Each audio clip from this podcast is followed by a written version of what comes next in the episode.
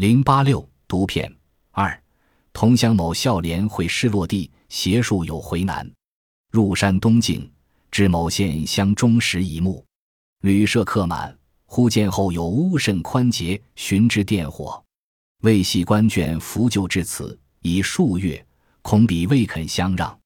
孝廉曰：“吾歇一宿即去，或可寄允许？”电火往商，国允让出西边屋一间。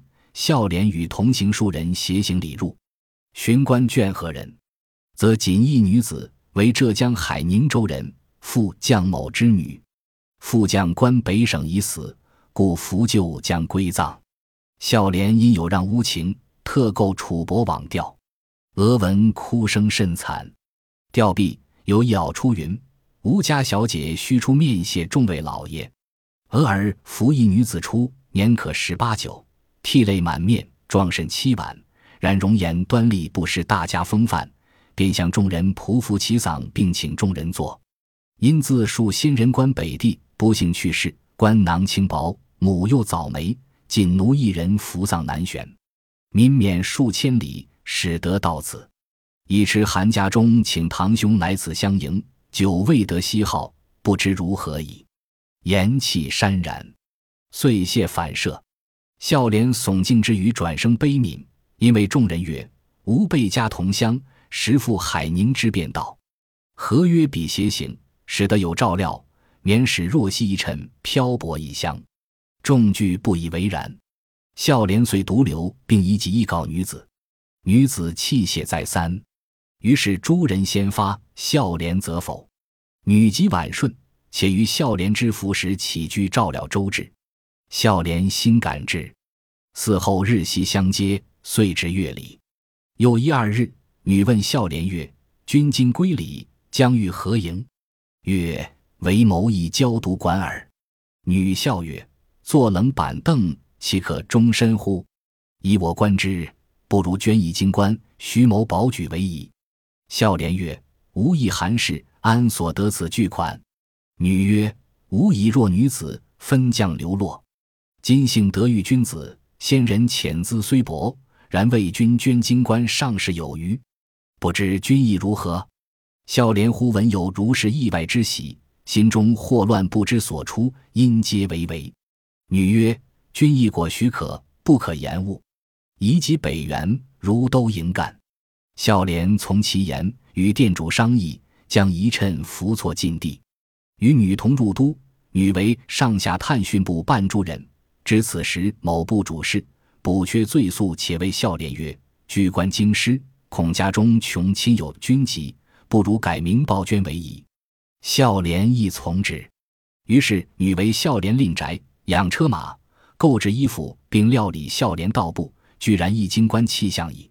吴和女又令孝廉轮日言同乡同饮同年之有势力者至宅中宴饮，于是郊游车骑总皆于门。女又谓孝廉曰：“汝时出门，否则须会客。我一人处室中甚寂寂，你与汝诸友之内眷往还何如？”孝廉即为畏。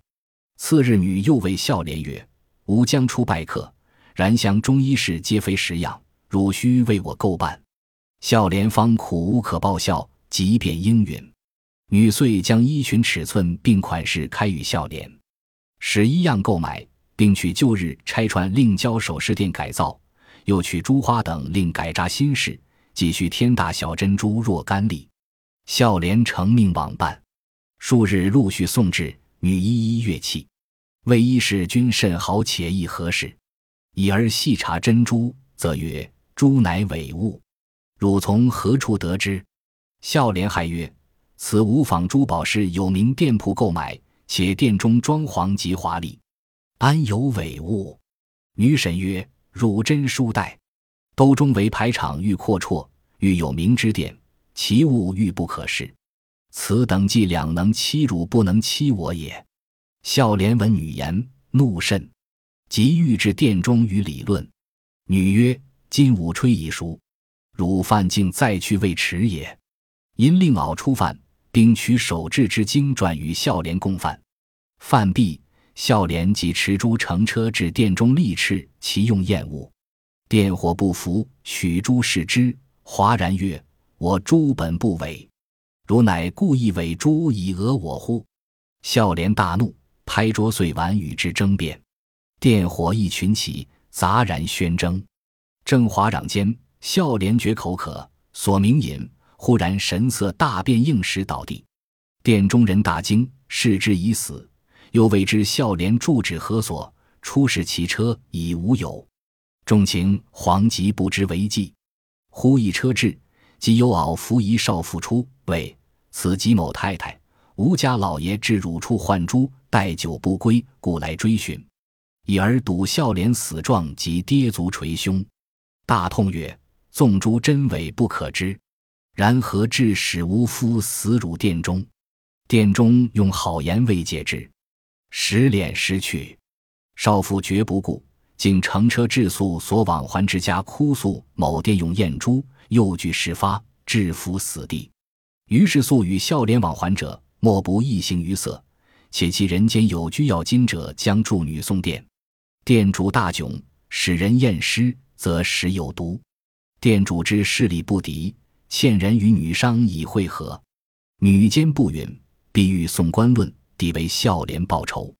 且谓之曰：“告汝店主之，即不论抵，亦须清汝店资，一文不留也。”说者归以告，店主微笑知其意，乃更许重禄，渐增至三四万。女乃许。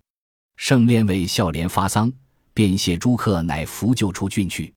后孝廉家人因酒不得好，既寒京城，则孝廉之酒已出都越余，四处探访，竟无踪影。同乡有位孝廉在会试中落榜了，他就跟朋友们一起回家乡。当他们进了山东境内的时候，天已经黑了，旅店的客人都满了。忽然，孝廉看见院后有间屋子很宽敞，他询问店伙计后，得知是一位官员的家属福临，就来到这里。已经有几个月了，估计他们不会把房间让出来。孝廉说：“我们歇一晚上就走了，或许人家能答应。”店伙计去找对方商量，对方竟然答应把西屋让出来。笑脸跟朋友们拿着行李住了下来。笑脸打听到，官员的家属仅仅是一个女子，她是浙江海宁人，父亲是位副将军，现在副将军已经死了，他扶父亲的灵柩归葬。孝廉非常感激对方，特意买了些纸钱去凭吊。他听见屋内哭声很惨，吊唁完了，有位老妇人出来说：“我家小姐要当面谢过各位老爷。”说完就扶着一个女子出来。那女子大约十八九岁，满面泪珠，很是凄婉。然而她容颜端庄，不失大家风范。那女子向大家行礼，并请大家就坐，又说母亲已经早早去世了。父亲在北方做官，也不幸去世，仅留下她一个人扶葬回家。他们走了几千里才来到这儿，无奈之下，他写信请堂兄来迎接，但至今还没有消息，不知道情况怎么样。说着，他又潸然泪下。孝莲非常同情他，就对大家说：“咱们家在同乡，那是去海宁的便道，咱们不如跟这位女子一起上路，也好对她有个照应，免得她带着棺材。”漂泊异乡，众人不答应，先回家乡去了。孝莲就留了下来，并且向那女子表明了心意。女子再三谢恩，那女子很是婉顺，照料孝廉的饮食起居非常周到。孝廉心里很感激，两人朝夕相处，渐渐有了感情。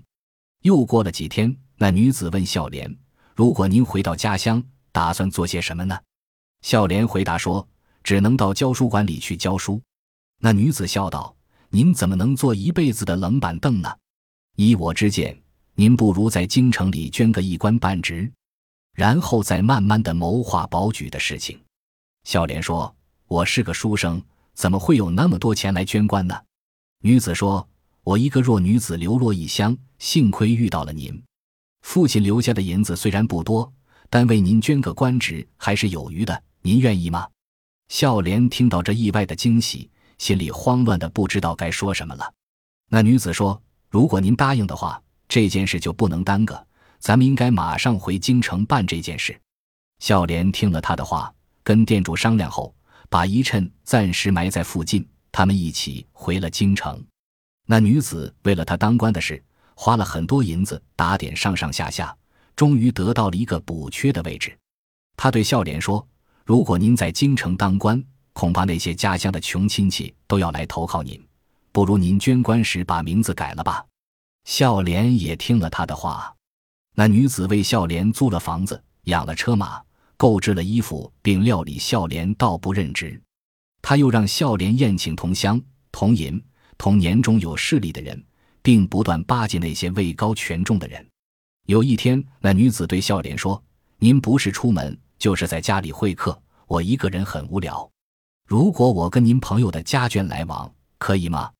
孝廉急忙答应。第二天，女子又跟孝廉说：“我要出门去见客，但是我箱子里衣服的样式已经旧了，你要为我买些新衣服。”孝廉正愁没法报答妻子。所以立即就答应了。那女子将衣裙的尺寸和款式列给孝廉，让他照着样式买，并让他拿着旧的拆穿到首饰店改造，又拿来珠花让他改成新的样式，算好需要添多少粒珍珠，孝廉都一一照办。几天后，衣服和首饰都陆续送来了。那女子一一查点，说衣服很好，也很合身，又细看了看珍珠，生气地说：“这珍珠是假的，您是从哪里买的？”笑莲惊讶地说：“我在一间很有名的珠宝店买的，那店里的装潢非常华丽，怎么会有假珍珠呢？”女子笑道：“您真是个书呆子。京城里越是排场阔绰，越是有名的店铺，他们的货就越不能相信。这种伎俩能骗得了您，却骗不了我。”孝莲听了很恼火，急忙要到店里跟他们理论。女子说：“现在午饭已经做好了，您吃完饭再去也不迟啊。”说完，让老妇人端出饭菜，又把亲手做的美味拿出来，跟孝莲一起吃饭。吃完饭，孝莲就乘车到珠宝店，大声斥责珍珠是假的。店伙计不服气，拿起珠子仔细看后说：“我们的珍珠本来是真的，你故意换成了假珍珠来讹诈我们。”孝莲大怒，拍着桌子跟他们争辩。店伙计们也都嚷嚷起来了。大家正在喧哗的时候，孝莲突然觉得口渴。就要了杯茶水，他喝完后忽然神色大变，倒在了地上。店主人大惊，仔细一看，孝莲已经断气了。他们不知道孝莲的住处，出来看他所乘的车已经不见了。众人正在着急的时候，忽然来了一辆车，有一个老妇人扶着一位少妇出来，说：“这就是我家太太，我家老爷到您这里换珍珠，等了很久都不见回来，所以过来问个究竟。”随后，两人看见了孝廉的死状，立即大声痛哭道：“即使咱们不辨珍珠的真假，也不至于让我丈夫死在你的店里啊！”店主人说尽了好话，让他把尸体收走。少妇悲痛欲绝，直接乘车去了平时来往不错的官宦人家，哭诉珠宝店用假珍珠，害怕事情泄露，把她丈夫置于死地的事。孝廉的朋友都义愤填膺，打算把珠宝店告上官府。店主人非常害怕，让人验尸，孝廉的体内确实有毒。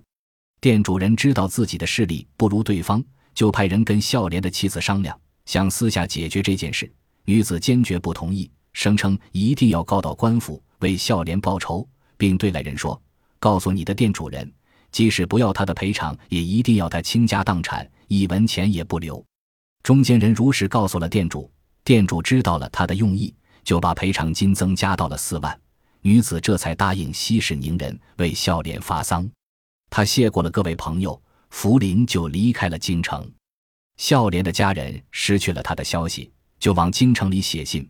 那时孝廉的灵柩已经出城一个多月了，家人四处打听他的消息，都不见他的踪影。